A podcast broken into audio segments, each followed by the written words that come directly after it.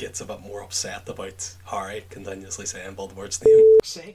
Like, it's always like Harry says his name and then he's just Ron is crunging at it or whatever.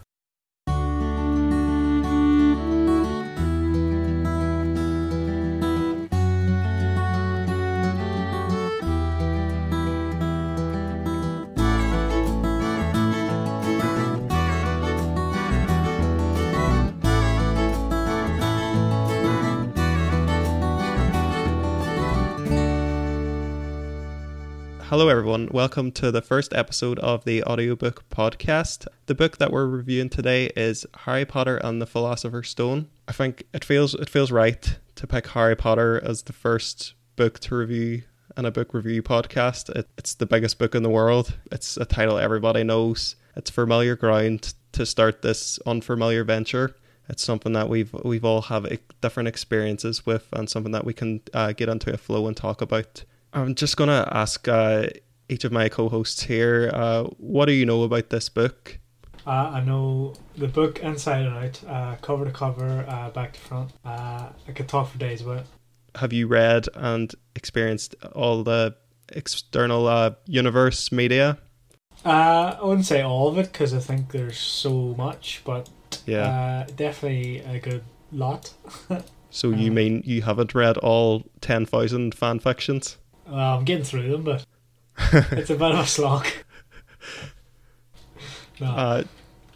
Jonathan, Stephen, go ahead. Just on that, I did, when I was younger, like read through some of the fan fictions, and some of them were pretty good, and some of them were trash. Some of them are absolutely horrible, but yeah, some are good. I actually wrote a chapter for one. Really? I'll never be able to find it now, and I can't remember what it was about.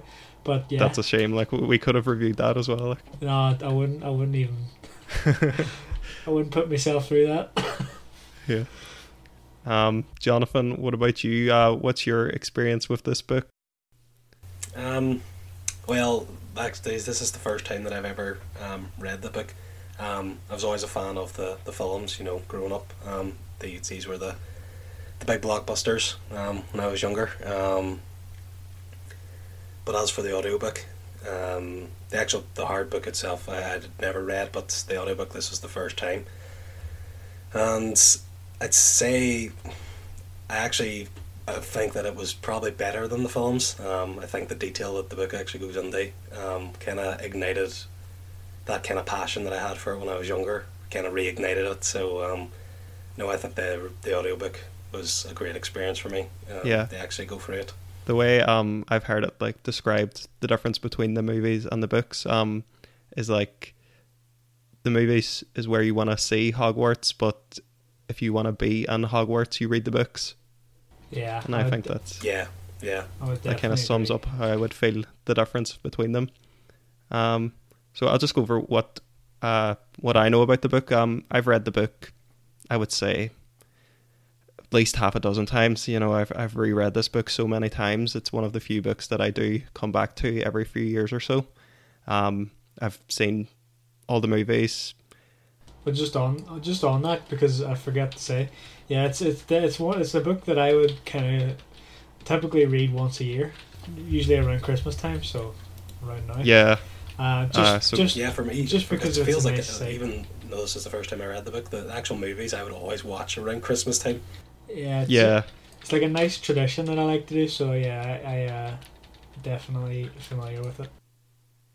I think it's that kind of cold season I do associate it with as well. I think a lot of people are the same. It's a Christmas kind of watch for some reason, even though it's not majorly. Christmas thing. It's a magical time, apparently, so it's... Yeah, it could be something like that, yeah. Okay, so I think we're going to hop straight onto our review here. We've all read this book, so we're going to just break it down here. I think, Jonathan, what was your impressions reading this, since this was your first time reading the book? You've briefly gone over it there, but if you want to go into a bit more detail... Well, I think the main thing is the differences between, for me, the differences between the movie and the book. And one thing that I spoke with both of the co-hosts here about is the character of Peeves, who was left out of the films. So I believe that they actually did film scenes, but they actually just cut them out then from the first movie. But I just think it was such a, because it's kind of a prankster character, you know, it maybe would have been better to have it in the movie, especially for, you know, a younger audience. Yeah. I'm not completely sure why they cut it out, but I just think the books and reading about, you know, the mischief of Peeves kind of was one of the main things I enjoyed more about the book than I did about the movie.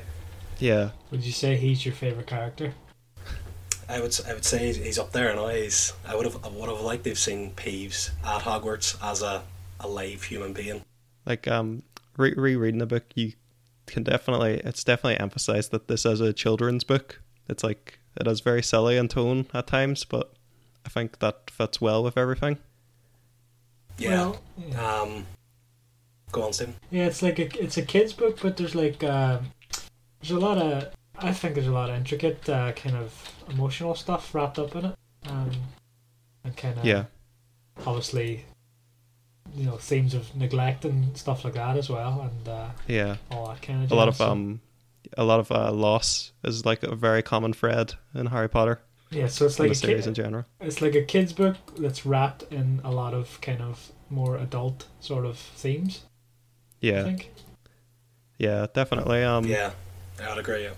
Yeah, I mean, it's other than J.K. Rowling's her mum like passed away just before she published this book, so like you can kind of feel the gravity and the weight of that, I think. Oh, really? And these books, just in terms of characters, how do you feel like Harry Potter handles characters? Do you feel like they're well fleshed out, they're well written, or? I think like the character of Snape is one particularly, you know, that person that, you know, kind of hates Harry, is kind of his, you know, almost his enemy at school, but he also then has an actual child enemy as well in Malfoy. So I feel like the fact that he's got all these people against him at this place that's, you know, he's got away from, you know, his non-magical life with, you know, the Dursleys, so he's now in this new world which he's really enjoying, but there's still these people that are against him in some way. And obviously the main adversary of Voldemort is oh, was I not supposed to say that? Spoiler. Sorry, he who must not be named. So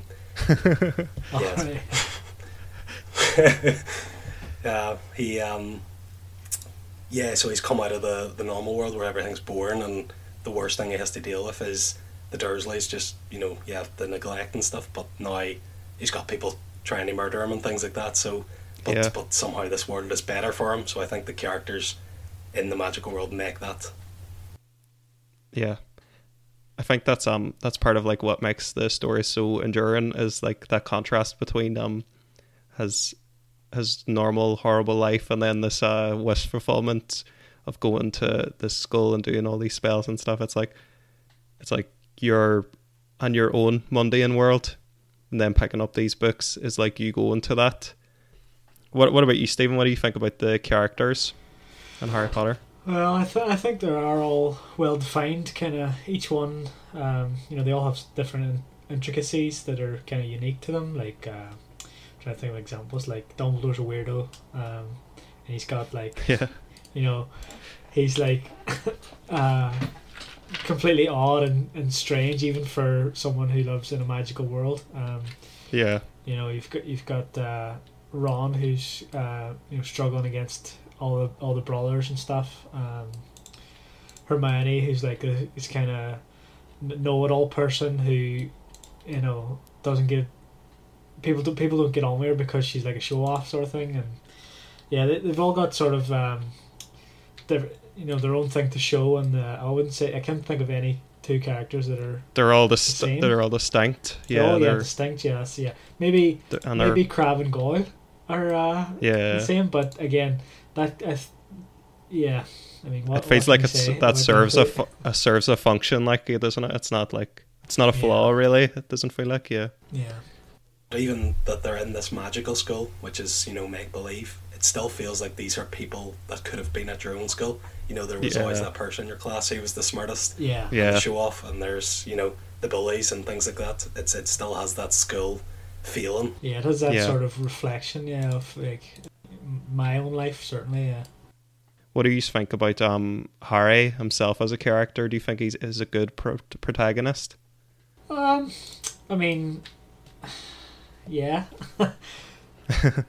I guess he is. He kind of bugs me at times, but... Yeah. Because... I think, he tries to... because all this has happened to him, I feel like he often feels like other people shouldn't be, putting themselves in harm's way for him. Yeah. And he kind of, in a way, he's trying to be, selfless, but he's at that same time being selfish by making it all about him. Did you get any more, do you feel like you got any more insight into him, Jonathan, as reading the book compared to formerly just having watched the movies? Or do you feel it just, the movies give a good reflection? I think because he is the main character, the movies, make a big effort to portray his character very well. Yeah. I think there's other things, like for example, in the books, I feel like Fred and George, who are two of my favourite characters, get a lot more... focus, screen time because it's a book, but focus, so in the books, and obviously their stuff is quite interesting, their jokes, the pranks and things that they play, and they're just quite funny characters. So I think that there are characters within the book that I feel get more focus than were in the actual movie. I think it's one of the biggest strong points of Harry Potter is as every character does, as Stephen was saying, feels very distinct. Even characters who get the briefest of mentions, who are here for just moments. It's something I think J.K. Rowling does really well, is her side characters, her secondary characters, are just, they feel so distinct and so there. Even sometimes I think people have criticized these books retrospectively of the Dursleys being a bit one-dimensional because they only serve one purpose of being horrible. But again, I think it's a children's book. It's those characters are there just to serve a function of exhibiting Harry's horrible life. I don't think every character has to be really fleshed out. You can't just have a character who's about one note, especially if it's a secondary character. I think if just on the Dursleys, I think she does go back in sort of the later books and kind of corrects that one note. At least we Mrs. Dursley and Dudley, maybe not we Vernon so much, but she kind of portrays a different side to them where Petunia's got the jealous sort of thing going on, and Dudley, Yeah, I was going to say, I don't know how much of our structure it's breaking to talk about future, but just to be vague about it, I would say I think that's something J.K. Rowling does really well as well. She always, on future books, she does elaborate on things, and she always corrects, maybe not previous errors, but she thinks that don't feel as fleshed out. She does go on to more than in the future. I feel like she was good at addressing things like that. Yeah. And I didn't say anything about Harry. I just want to say I do think he's a really good protagonist. He's not... you've got Hermione, who is probably a more fleshed-out character than Harry, because I feel like she has an insert. I feel she has... Mary Sue? Is that the term? Yeah, you could maybe say, because... a Mary Sue, for anybody who's listening who doesn't know, is it's basically a character who's good at everything, and they can solve conflicts, and it doesn't really feel earned. I would say... Hermione's not that bad because we know why Hermione's good at things. She reads a lot, it does feel a bit more earned when she solves problems. But I would say Harry's not as fleshed out as Hermione, because I think Hermione has J.K. Rowling. I think that is a self-insert of the author. He's probably not even as fleshed out as Ron, but he's. I think the fact that he isn't as distinct means that you can place yourself. You can be Harry more. That's what I was going to say. Yeah, is you can as you read or reading or listening to the book, you kind of, well, I do in a way, kind of insert myself into that character in a way where it's I'm kind of it's from my POV then. Does that make sense? Yeah, definitely. Like I get really immersed. Yeah. So yeah, that definitely I would agree. Yeah. So thus, keeping on the topic of characters, Jonathan touched on this briefly, that there's a lot of foils in this book. There's a lot of characters who are just obstacles for Harry. But in terms of main villains, how do you feel this book handles villains? What do you think of the villains? Well, let's discuss who the villains are first of all of the piece. Yeah. Obviously, you've got the big bad. Yeah. He who must not be named, and I shan't name him. You've got Quirrell, who is like an extension of him. Mm-hmm. I guess Snape is also has that sort of villainous streak. Yeah. Or at least and you're led to believe that he's the villain. And as Malfoy, Jonathan was saying, Malfoy, yeah. Malfoy and the Dursleys, yeah. So, what was the question? How do you feel it handles villains? I mean, what do you think makes a good villain? What makes a good villain? Well, I suppose a reason for why they're a villain. You know, yeah. They have a they motivation, have a purpose rather than just I'm just evil, like for no reason. Yeah. And I guess that's not really explored much in the. That's in the first book. Yeah, that's something the series touches on more. Yeah. Yeah. So you know I'll talk about the big one first. So he who must not be named. He kind of it's very there's an air of mystery around him because people aren't talking about him. People don't like to talk about him. Yeah. And, he's scary. He's supposed to be like the boogeyman. Yeah. Exactly. So yeah. You don't really know much about him in the first one apart from me. Killed Harry's parent. Spoiler. I can still remember my first time watching the movies, reading the books. I thought Voldemort was very scary. Yeah. The mystery behind him felt more intense than anything that could ever be revealed.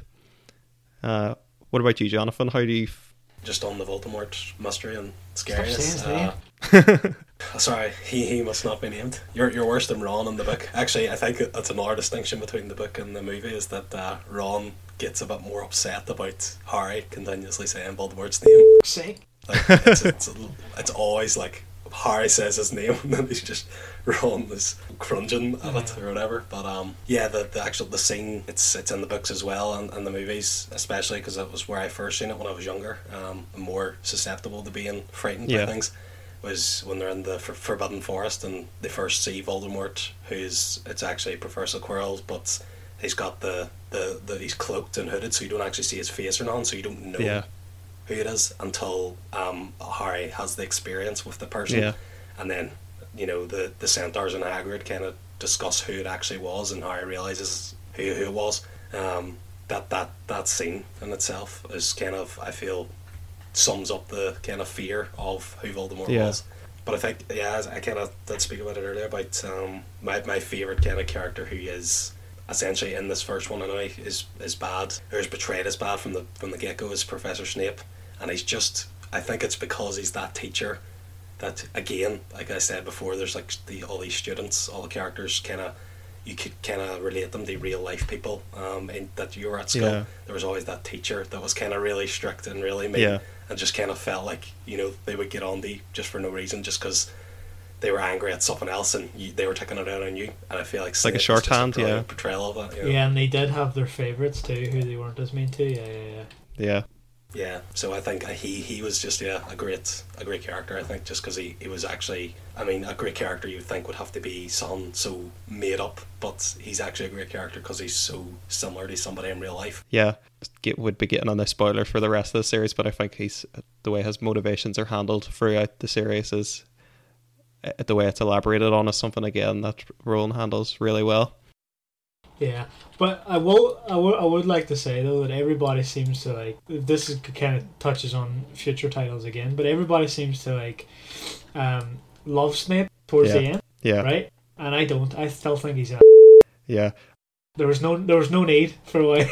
If we ever get to the last book, I may or may not agree with you, Steve, and I have strong feelings about it as well. But we'll see if we ever get to the last book in this, and we'll definitely touch on that because I also have very strong opinions on that. Yeah. I think we touched on character well there. Fantasy as a genre, definitely big emphasis on setting. How do you feel about the settings of Harry Potter, like Hogwarts and the train and so many like iconic places?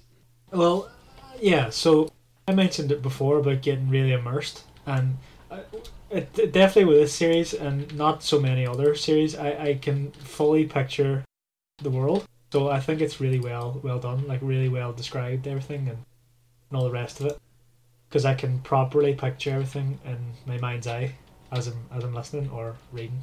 So yeah, I really like the set and I think it's really well done. Yeah. Yeah, I think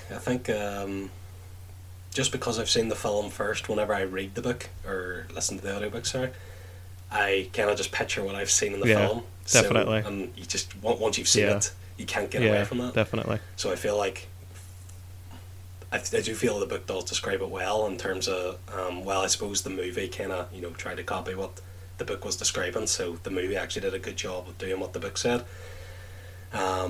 But I feel like for future books, ones that there is a movie for, but I haven't seen, it would be a better comparison at that stage. But yeah, I just think about the movie when I'm picturing it. Yeah, setting to me, I think it's the strongest part about this series. I think Hogwarts, Diagon Alley, all the places that are introduced, they're just so well realized. There's brief mentions of history, but see, I don't know if you picked up on this, like reading this time, but there's so many things that are hinted at that are become part of the series later. Just when they're walking through Diagon Alley, it's like, oh, this is brought up in the last book again. This is, I think, like, I think J.K. Rowling, like, I don't think she is this genius who had the master plan all along, which some people think. I think she's really good. She was really good at going back and saying, I'm going to use that again. Yeah, I think so too. Like, a lot of stuff's weaved together. Like, even in the first book, this might, I don't know how far you've got, Jonathan, reading the others, but one character that it always kind of sticks in my mind when I listen to the first book again is Daedalus Diggle. If you know him, at the very start they talk about him a few times. Mm-hmm. He appears in the last book for the first time, I think, and I just think that's a nice touch to have stuff like that where characters come back. Well, even Ollivander's like that, doesn't he? Like he's only in the first book. Yeah. And then he appears then in the last one. But again, this is a character who's like, he doesn't really have much of a role, but he's still, the fact that he shows up again is still like a nice wee like nod, Yeah. That it is a world. Yeah. It's not it makes the world feel like it's so real. It makes it feel like a living, breathing place when you get more on a character like that. Exactly. Yeah. So that's every time I listen to it, that kind of sticks out to me. And I think, what is it, the line? It's McGonagall. I think it's the very first chapter. It's McGonagall talking to Dumbledore, and he says, there's something about shooting stars. Yeah. In a country, and McGonagall says, I bet it was Daedalus Diggle. And then you meet him later on, and you kind of get that sense that it would have been him because of how he acts. I think that makes me think of like another common criticism of Harry Potter is I've seen people on the internet say sometimes they're like the world building, it's not as deep as like something like Game of Thrones or Lord of the Rings, but it's hard to ever be as deep as Lord of the Rings in terms of world building because that took 20 years to world build, but. I think these are deep world built books. Like I think there is a lot going on. It's just J.K. Rowling is so good at that. She breezes over things where it feels simple, but there's a lot going on. Just on that, you mentioned Game of Thrones. Didn't in the world building, the actual world itself, didn't he base a lot of that on England and like the War of Roses? War of Roses. Yeah. So he's. Yeah. I'm not going to say it's derivative, but it's definitely... Yeah, I'm sure we will review that book eventually. We can talk about that, yeah. Well, let me ask you this. Does this fit into setting, right? Because the first couple of chapters, I think, is really good because, there's still that sort of air of mystery. Where, he's talking about how he goes to school and... these weird things are happening. Like he suddenly ended up on the roof, and he thought the wind caught him mid jump or whatever. Yeah. And they go to the zoo and all that, and all the weird stuff happens. And I think those first couple of chapters are really really good because they kind of introduce the character and set up the sort of mysterious feeling. One of my favorite authors, he would always say that fantasy as in the genre, it's like the window dressing around a genre, the actual genre. So Harry Potter is actually the genre is fantasy mystery, really, I would say. These are mystery books. They're based on the characters looking for clues, finding the information. That's what drives the plots in all of these books. How do you feel about the mystery in this book? Was it like a compelling mystery? Did you guess anything from your first reading? Was it easy to figure out? Did it surprise you? Things like that. Well, it's hard to know because my first read and listen would have been like 20 something years ago. So yeah. It's hard to say, but and that's kind of modelled by the films and stuff too. So I'm not really sure. I think the comment on this. I think the biggest thing for me. So this is probably the main spoiler of the whole thing is that Professor Quirrell and Voldemort, were sharing the same body. I think the fact that it was Professor Quirrell was helping him. The whole thing leads you towards thinking it's Snape. Snape's a red herring, like, yeah. As someone, like, as a child, you'll obviously fall for that and you'll think Snape's the bad guy because you think this is just, a classic, like, Disney movie where it's completely obvious or whatever. But it's, I think, even for the person that's, like, okay, they're obviously pointing us towards Snape, so it's not Snape. So who else could it be? I think guessing that it was Professor Quirrell would have been, quite out there. It's you kind of wouldn't have seen that it was him. So I feel like the whole keeping that a mystery that Quirrell was actually the bad guy all along was, quite good. I remember, being quite surprised by that on watching it when I was younger. Do you feel like it's a satisfying reveal? Like, I think that's like a line that mysteries toe. It has to be surprising, but it also has to feel inevitable. Like, you could have guessed it. Like, were you satisfied by it being revealed as Quirrell, if you can, like, remember back? Yeah, I think I was. Sorry to cut in, but yeah. I think it was satisfying because it was like a kind of shock. It would have been like a shock, like, no way. It was him. Yeah. This wee, like, nerdy, kind of shy, scared guy. Hardly. He turns out to be this pure hard guy. Yeah. See, this is a question. I think this might be a distinction between the book. I would need to go back. In the, Quirrell can't touch Harry. Yeah. But in the book, I'm pretty sure he shakes his hand in the book. And in the film, he pulls his hand away. Like, he doesn't shake Harry's hand when he puts his hand out to shake it. Right. I've never really noticed. In the book, did you say he does that? He pulls away? No, in the book, he actually shakes it. Alright, well, see, I was going to bring this up later, or mention this at some point, but at that point, I don't think, as I remember, I don't think Voldemort has merged with him yet. Right. So he is Professor Quirrell at that stage? Yeah, he says it's something at the end, where it's like, my master had to keep a closer eye on me, and I think that's hinting that after that is when they kind of fused. Right. Yes. See, that makes sense. I feel like the movie thought that it might be a bit hard for the watcher to get that, so they maybe took the handshake out. Yeah. I mean, because people would question it, like I'm doing right now, so maybe that's why the movie did that. But another thing, the movie isn't he also wearing the turban, which doesn't make sense if he's not. Because obviously in the book, I don't think they describe what he's wearing, like. But yeah. But I think it's subtle things like that, where. You kind of have to read between the lines to realise that if that is the case, that it's just Quirrell by himself at that stage in the book. You kind of have to read between the lines to work that out, and that's why I like reading them every year, because there's still like stuff to figure out and theory craft as well. Me and the missus like to theorise about stuff that we'll never get answers to because it's a fictional setting, and that is a sign of good world building that. So many people write so many fan fictions and have so many theories because the world just does feel so real to everybody in terms of the mystery and everything. I did find it a satisfying reveal, as Jonathan was saying.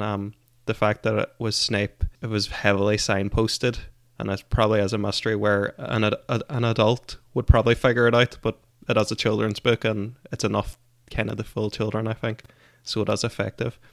The only complaint I would have about the plot, and this is really, it happens a lot in the Chamber of Secrets, especially, but it happens in this book too, where a lot of the information reveal sometimes can feel a bit unearned because a lot of it is just very coincidental. It's Harry stumbling around a corner when two people happen to be having an important conversation. And it happens a lot.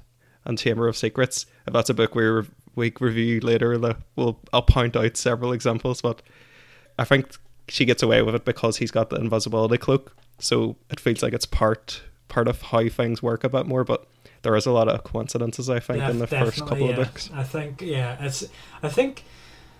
in Chamber of Secrets is kind of it's definitely more blatant, but it does happen in the first book. Like I would definitely say I think Chamber of Secrets is probably the weakest of the series, but I don't know if that's a controversial opinion. I would agree.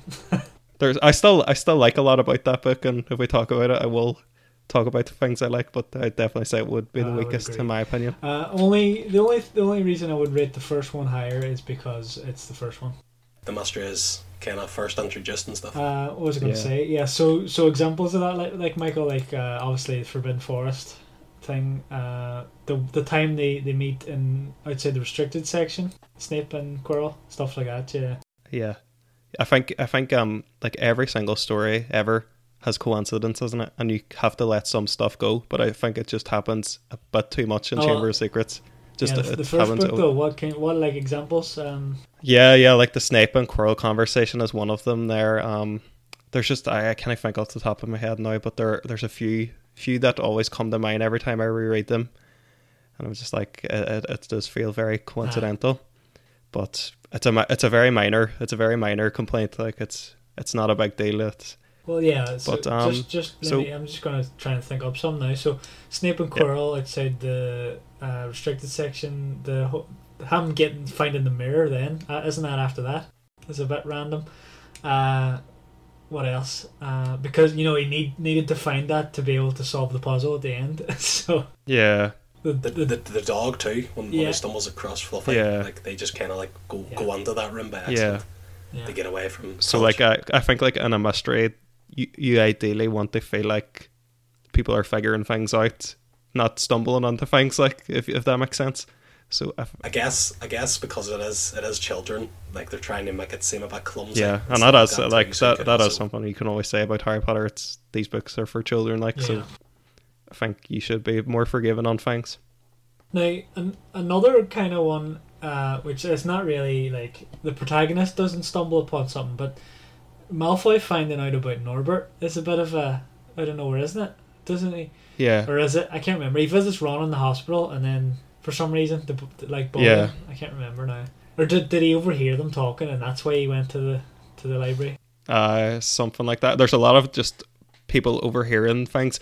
Next thing I wanted to talk about is I don't know if you have any opinions on this. If not, we can move on. But do you have any opinions on like J.K. Rowling's writing style? Not really. I mean, I like it. I think it's quite easy. Like it is simple. Like it's easy for like, child to read. Mm-hmm. Yeah, it's quite easy to listen to. Yeah, it's very whimsical. Yeah. Yeah, you could just like stick it on, and you don't have to put too much effort into listening to it. You know, it's just kind of yeah. So I do. I think that's good. I think she has like good like economy of description. Part where she would describe Hagrid, it's just like he was too big to exist or something like that. Yeah. It's a very simple line, but it describes exactly what Hagrid is. And too big just to be allowed, I think is the that's it. And she does that so often. I think like you know Vernon's face turned beetroot and everything. It's really vivid and it doesn't take up many words. It's just so economical, good description, I think.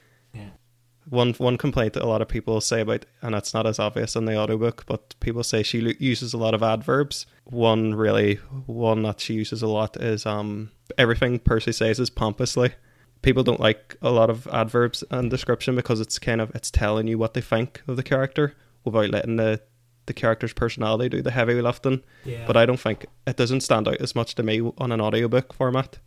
Like and it doesn't really annoy me anyway. I think it's just worth mentioning. It is something people complain about, but I don't think it's a big deal. So this is an audiobook that we're reviewing, so I think we should at least touch on now Stephen Fry's performance here. What do you think about how Stephen Fry delivers this book? Well, yeah, anyone that's listening to Stephen Fry knows that he's just an absolute treat to listen to. His voice is very, you know, he's got a very calm voice, but he also does like the voices as well. Like I think particularly in this book, is Hagrid is just like spot on. Like, but he does, you know, I think maybe his female voices are a bit, maybe they sound kind of the same. Yeah. But I guess it is hard for a male maybe to do female voices. But no, I think a lot of us the characters, you know, I don't know like if he based like, you know, because he probably has seen the movies himself, of course. Like if he's like, you know, just seen the movie and just kind of try to recreate what the actor sounded like. But regardless, like he's just he's got quite a nice voice to listen to. Quite easy on the ears. Yeah, definitely. Yeah, I'd agree. Like I could listen to Stephen Fry all day. It's just so easy to listen to, and his voice is like music to my ears, you know. And yeah, just the way he does the characters is brilliant, and I couldn't think of a better voice actor. Like not voice actor, but you know, reader. Yeah, narrator. Yeah. For any book, like if I could listen to him doing anything, and it would just chill me out, no matter what. I feel like I did a lot of complaining in previous sections, so I'm going to make up for it now and say I have absolutely no complaints at all about Stephen Fry's performance. He is absolutely amazing, and I agree 100% with you.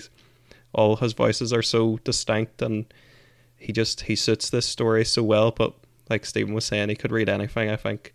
But he just does an amazing job here, and I genuinely think I've listened to hundreds of audiobooks. I think this is either the best, or it's definitely in my top 3 audiobook performances. It's just amazing. It's definitely up there, yeah. And it's very consistent too. Like I've noticed in a few books that I've listened to where the person reading you know stumbles sometimes with a character's name or maybe just you know, a certain way they would say something. Happens a lot in Game of Thrones, I can tell you, because I've been listening to that book recently. He always calls Joffrey Jeffrey in that. Yeah, and Catelyn is Caitlin. So he's very consistent, and I don't know, I just get the feeling that he is a fan of the books as well, if that makes sense. He gets on that. He put a lot. Yeah, his passion definitely comes across big time. I would agree. Which is a big point. Big selling point for me for definitely. I love when he says like Malfoy as well, because he always goes Draco Malfoy, like it's like pure like posh, and it's like it kind of describes how like kind of much you hate the character by the way he's saying this. That's actually that I'm gonna just take back something I said there. There's one instance where he does, maybe it's actually all of them now that I think about it, but the way he says Gryffindor, at least the first couple of times, it's a bit. It's a bit weird. He says like Gryffindor. Yeah, I did notice that. Yeah. So, I think that's most of the things I wanted to touch over in the reviews. I just want to say, is there any criticisms you would have of this book? Anything that we didn't go over? Yeah, I'll start. Because I definitely have something to bring up. The Norbert bit. The whole Norbert bit, I think, is pointless, and I don't know why it's included.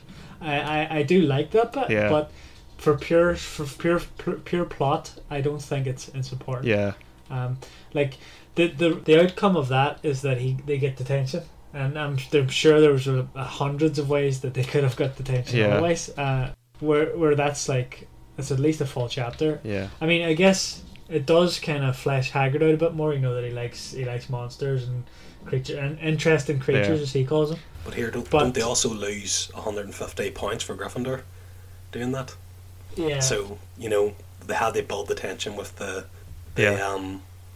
house cup. Definitely does serve a purpose, I would say. But I would agree with Stephen too. I do think it is one of the weaker sections of the book. Yeah. Like there's a few things that happen in it that's interesting, but it's never expanded upon. Like Charlie comes away his mates Charlie's mates come and they take Norbert away and stuff, but like you never see them ever again and stuff, and you never get to see Charlie in Romania doing the dragon and stuff. As we said before, like J.K. Rowling was so good at expanding on things that she's used previously. It is weird that she doesn't expand on that ever. What about you, Jonathan? Do you have any complaints, any criticisms? No, I I actually quite enjoyed the book. Like, I don't really have anything that's, nothing major that I didn't not enjoy about it. It's yeah. Well, Stephen, do you have anything else to add? Because I have a big topic I want to bring up next that we're I'm gonna get. Well, you go first, and then okay, I'm gonna get really heated over this because this is something that the internet complains about a lot. This is something that really, really annoys me. We have to talk about Quidditch. Oh, okay. The point system in Quidditch makes absolutely no sense, and I hate it. I hate it so much. Well, the whole game is a bit like, because you know the snitch. Just the snitch is like the main point for those. There's just no point. There's no point in any of the game apart from the seeker. It ruins the game. Yeah, it does. Like. If it was just let's call it what it is, a basketball like football club, right? They were kind of mixed between them. Well, yeah. If it was that, it probably would have been far better. To be honest, but... remove the snitch, put a timer or something, and that's you fixed Quidditch. It's interesting now. Yeah, put a timer on it. Exactly. Yeah. Now the other players have a purpose. I will say though that. Even though I don't like the snitch, like fundamentally, I do think I like that the games can go on for days. I think that's just an interesting thing. Where it's like it's like a weird, it's like a weird quirk. Another example where the magical world is kind of weird in that sense, where like everybody's okay for the sport to go on for days. I can see that. Yeah. What they should do instead is like the snitch. You catch the snitch, you get 150 points, and the game ends. And obviously most of the time that's going to mean that you win the game unless the other team had more than 150 points by the time you caught it. Yeah. But what they should do is just make the snitch maybe worth, say, 50 or 100 or whatever, some amount of points, but when you catch it, it doesn't end. It just resets and there is a time limit. So then by the end, like if you catch the snitch, you get a massive boost of points essentially. Yeah. So it is like, because it is quite difficult to do. You can still make like the purpose of the seeker is so Harry can be the hero. Like it's narratively satisfying. Yeah, we get to see Harry be the big hero. So you can still you could. There's so many ways you could have worked it where there's still a seeker. Harry gets his big moment, and Quidditch makes a bit more sense. I wish this is something that had have been like addressed to her, and she had have reworked it a bit because it could have made sense. But it just the way it says it, Another thing about those chapters, though, there's a lot of like, some of the Quidditch chapters in all the books. It's not always just about the people playing too. It's like a lot of spectator stuff goes on as well. Yeah. Or like commentary box. I seem to remember from the first one where like, Lee Jordan's doing his whole thing. Yeah. And I don't know. It feels kind of weird. Yeah. It's almost like a POV switch, you know? Because that's one thing too, if I can even talk about like writing style again to get boring again, but there's a point of view, there's different points of view styles. One is called omniscient, which just means that you're talking from like the perspective of basically the narrator. You're like God. J.R.R. Tolkien uses this. It's not really common to write in. But J.K. Rowling does weird things with POV. Sometimes she starts chapters an omniscient, then she'll go to third person limited, which is basically just through the eyes of the character, and they don't know what anybody else is thinking or anything. And then she'll skip into somebody else's POV just for like a couple of sentences. Then she'll go back into omniscient. So especially during Quidditch games, she does a lot of weird things with POV, as like you were saying. But that's just one technical thing too. And I'm not saying it's good or it's bad. Just saying, it's a thing you don't read in many other books. Yeah, I think now that you brought it up, Quidditch is it's definitely on the weaker side. I think for me, I do like those chapters, but I still like that Quidditch exists. It doesn't do a lot for the plot. I like that it exists, and it expands the world in that sort of way. Yeah, but it doesn't do anything really for the plot. I mean, let's look at it purely from the first book. So Harry's good at seeker. That means he can catch the key at the end. That's kind of the reason that a thing, yeah. But I mean, it could have been anybody. They all could have just. Ron should be a good flyer, surely. Yeah. But I like that. I like that Harry is good at something naturally. Like you brought up the fact about Mary Sue earlier. one thing that you can definitely say, Harry Potter is not a Mary Sue. He always earns, like, you always see, like, for example, in the third one when he uses his spells, you see him agonizing, learning these spells and stuff. He always does earn his victories and everything, and he's got such a crap life outside of Hogwarts. He's definitely not like a wish fulfillment character before the plot begins. So I like that there's just one thing that he's good at, and that's it. Like it just feels like a good balance. Yeah, I would agree. That's kind of triggered something in my brain here. See, in the first book, does he ever cast a spell? I think it's in the first film he doesn't cast a spell. Right. It's like a thing people notice, or maybe I made that up. Never noticed that. He tries to do like Wingardium Leviosa and things like that, but I don't think he's quite good at spells. Right. I've never noticed. Yeah. I just as we were talking, I'm trying to think now of a situation where he cast a spell. Other than not trying, like he actually just did it, and I can't think of one. I can't think. Yeah. It's always Hermione or sometimes Ron. Yeah, and Ron does the Wingardium Leviosa for the troll, but that fake one at the start. Yeah. Yeah, the conversation there you had about the Quidditch. Remember you spoke earlier about the hating that Harry was, or one of the characters kind of was in a coincidence situation. Yeah. Well, he actually is found to be a good seeker by coincidence because he's getting Neville all about him. Yeah. Remembrall, and then he just happens to get caught. Like if that never happened, they would have never known he was a good seeker. Yeah. Yeah, that's another good example of it. There is a lot of coincidences in the Harry Potter books, but I think the good outweighs the bad. Like definitely.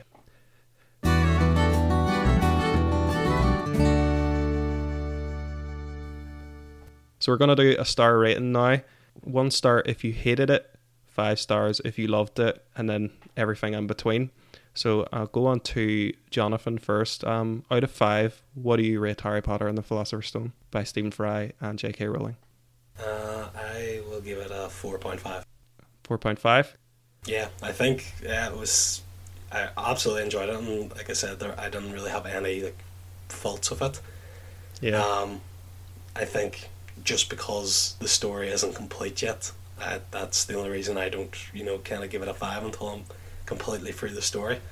Yeah. But in terms of this actual on its own, I think and the actual performance as well. I think the performance of Stephen Fry I would give a 5, and the story a 4.5. Yeah. So overall 4.5. That's interesting. So we're going to do the narration. I forgot we said we would break it down like that. Okay. Yeah. Okay. So on the Stephen, out of 5, what would you give Harry Potter and the Philosopher's Stone?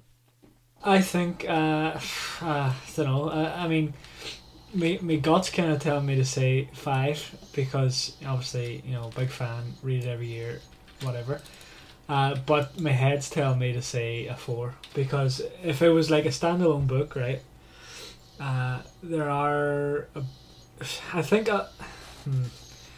it definitely improves the book once you've read the other books. There's a lot of stuff set up and whatever. J.K. Rowling is good at improving on things that I think as it goes on. I feel like I should give the rating for the book as a standalone, as if it was a standalone, and I'm gonna say 4. I like the world building, the general story, all that, but there's a few times where there's stuff that either doesn't make any sense, or it wasn't needed, like Norbert or the Quidditch stuff. Yeah. So I'm going to say 4. For narration, can you go to 6? Is that possible? Because I would absolutely go there. I think Stephen Fry is amazing. Yeah, I agree with you there. So I'm going to give my rating here, and it might surprise you. I am going to give Harry Potter and the Philosopher's Stone a 5. I think I spent a lot of this review criticizing some things. But I just I wanted to give a balanced view on things, but I think a 5 isn't flawless. There's no such thing, in my opinion, as a flawless piece of art. 5 for me is a masterpiece, and I think this book is a masterpiece. I think it is. The characters are so vivid, the setting is so vivid. It's just it became the biggest cultural phenomenon in the world, and it's it's just, there's a reason for that, I think, and it's just such a great book. It's so well realized and everything, and the things that I brought up as flaws in it, they're just so minor compared to what this book gets right. It's just an incredible book, and I read it basically, I think, every year, because it is just an amazing book. Narration, definitely a 5 as well.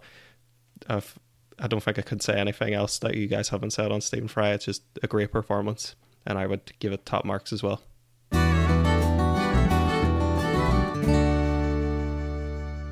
So we'll move on to comparison to other media.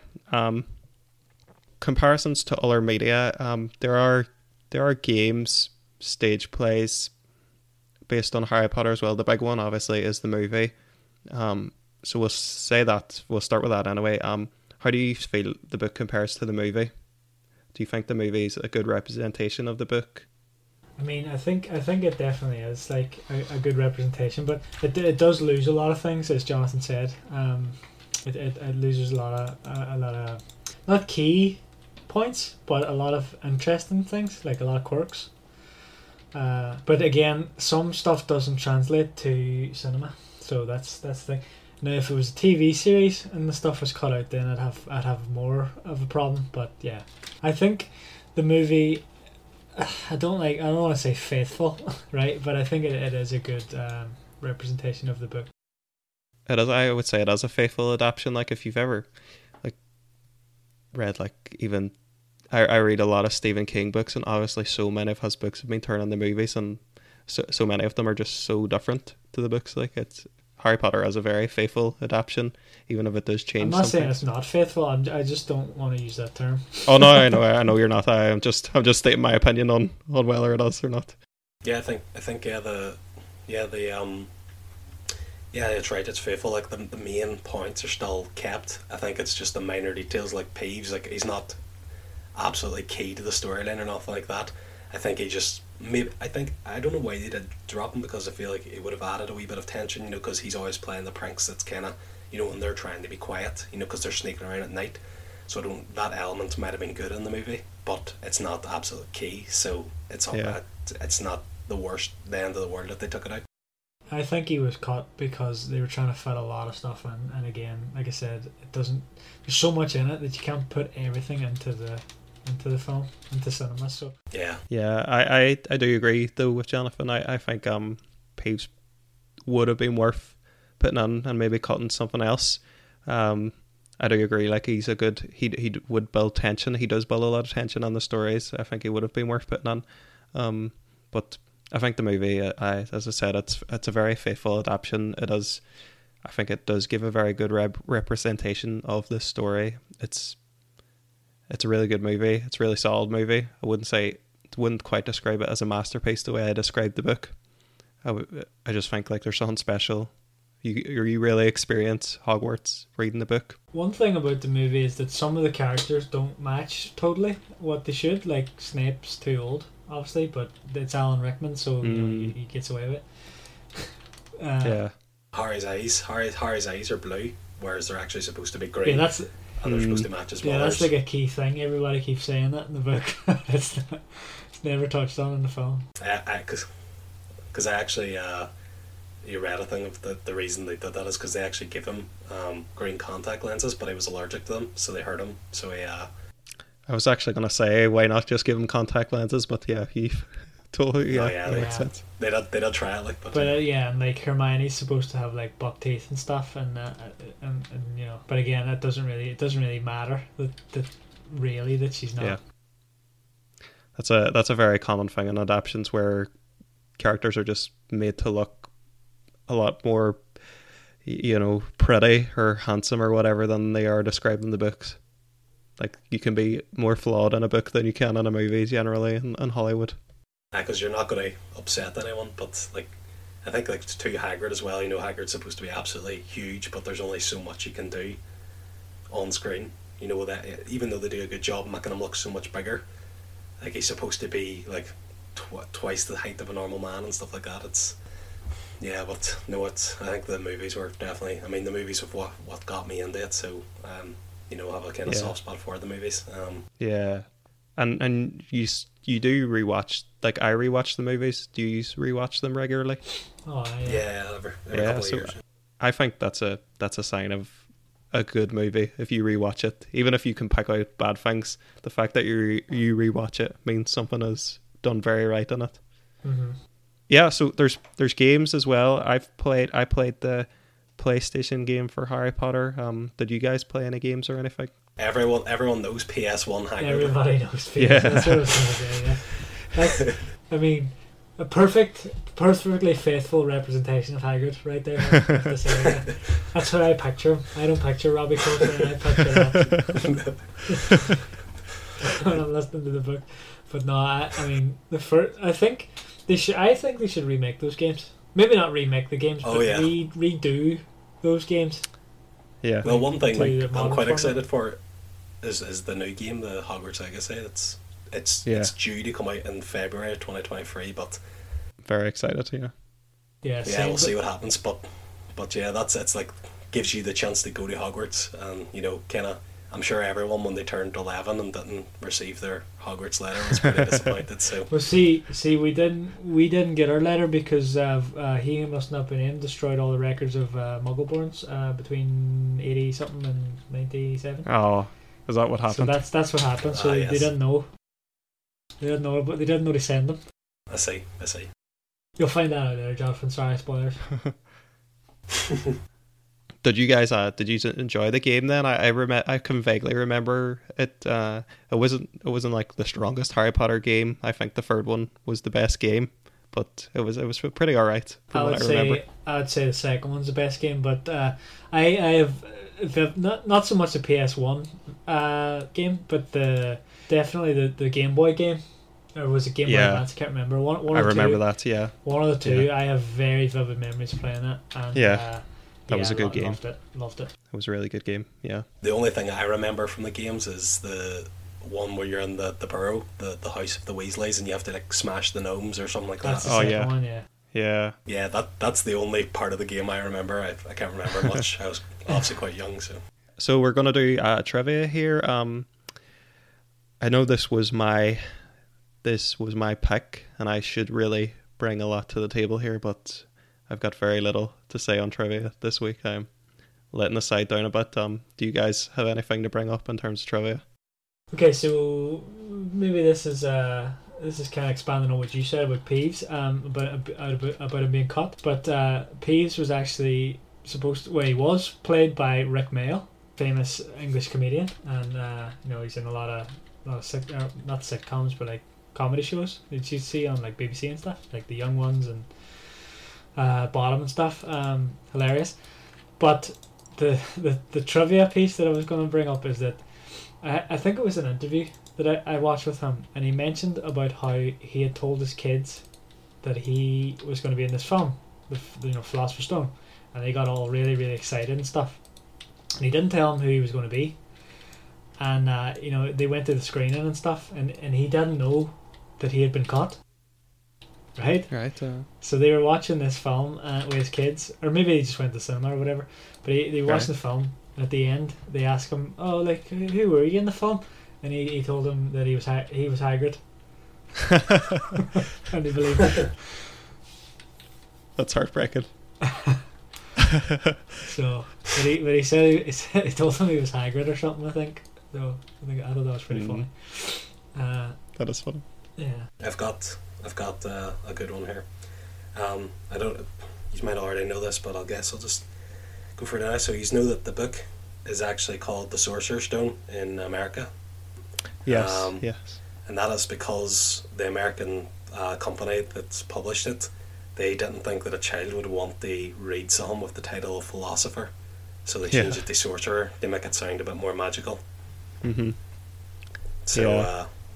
Yeah. That is why the difference exists. Although I would always call it the Philosopher because that's the first name that I heard about it, so that's what I call it. That is Rowling's title, yeah. Yeah. I have a question. I have a question that I can ask. Yeah. They see if you know the answer. So this is just the test. This is to test your knowledge and see how much you're paying attention. And it, now this is actually mentioned again. I've only done the first four audiobooks, so it's actually mentioned again in one of the, in the fourth one, I think. So you've had right. It's not like this is only mentioned in one place. So, right. Which football or soccer team does Dean Thomas support? West Ham. Yes. Correct. You've just reminded me about my other bit of trivia. Thanks. Go for it.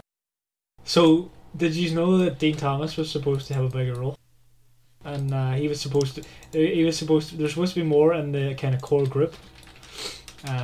Like, you know how. So Neville, like, is it like the Hermione? Yeah, him and Neville, I think, were supposed to be like in that sort of core friend group, and that's why in the first book you'll notice that Dean gets a lot of screen time, where like Seamus doesn't. Right. I'm kind of glad they did just make it the group of three. You know, I couldn't really imagine it being any bigger. Like the three is like a good number of kind of people they go, you know, because they're always getting in trouble and stuff. It's always like a good kind of number. Speaking from a podcast of three people. That's the perfect number. Exactly. So we're just going to talk about what else are we reading, or what other media are we going through at the moment. Is there anything you are reading at the moment, Jonathan, or anything that you're watching or anything like that? Yeah, I'll maybe talk about a couple. Actually, my profession is a software engineer, so I would listen to some software engineering podcasts. So one that's particularly good is the Arraycast. So it's actually about array programming languages, which is what I usually use in my day to day.